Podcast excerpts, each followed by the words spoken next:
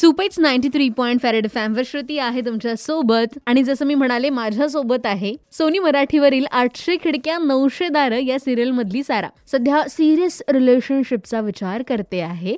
आणि हिच्याची आपण गप्पा मारतो आहोत. सिरियस नाही मस्त मजेशीर गप्पा. जसं मी म्हणाले आठशे खिडक्या नऊशे दार ही लॉकडाऊन मधली पहिली सिरियल ठरली आहे. जी एंटरटेन करते आहे आपल्याला. जुने एपिसोड बघण्याची आपल्याला गरज नाही. आणि अमृता? शूटिंग घरूनच करावं लागतं आहे कॅमेरा पर्सन बदलले आहेत मेकअप आर्टिस्ट बदलले आहेत.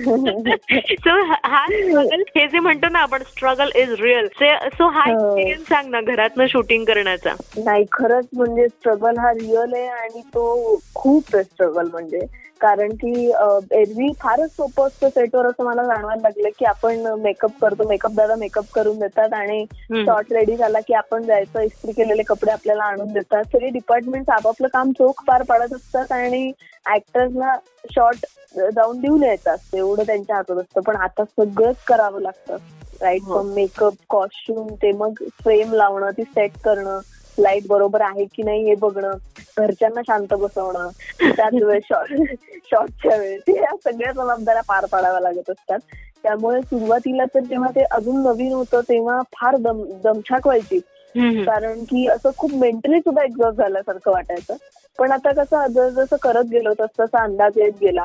आणि अख्ख्या टीमलाच म्हणजे तसं म्हणता येईल. कारण प्रत्येकासाठीचा एक्सपेरिमेंट फार नवीन म्हणजे डिरेक्टर किंवा प्रोडक्शन मधली सुद्धा जी कुठली टीम असेल त्यांना सुद्धा ही गोष्ट नवीनच ते कोऑर्डिनेट करणं फोनवरनं आणि या सगळ्या गोष्टी. पण मग आता सगळे मिळून जरा ते फिगर आउट करतोय की कसं जास्तीत जास्त चांगलं प्रोडक्ट कसं लोकांना देता येईल याचा. वा क्या बात आणि स्पेशली ह्या सिरियलसाठी सारा कॅरेक्टरसाठी जर इतर तुझे मित्र स्टार्स असतील किंवा फॅमिली एनी वन कसे फीडबॅक मिळतात तुला? माझ्यासाठी सगळ्यात एक उत्तम आणि पटकन येणारा फीडबॅक असतो ना तो माझ्या आईच्या मैत्रिणींचा असतो.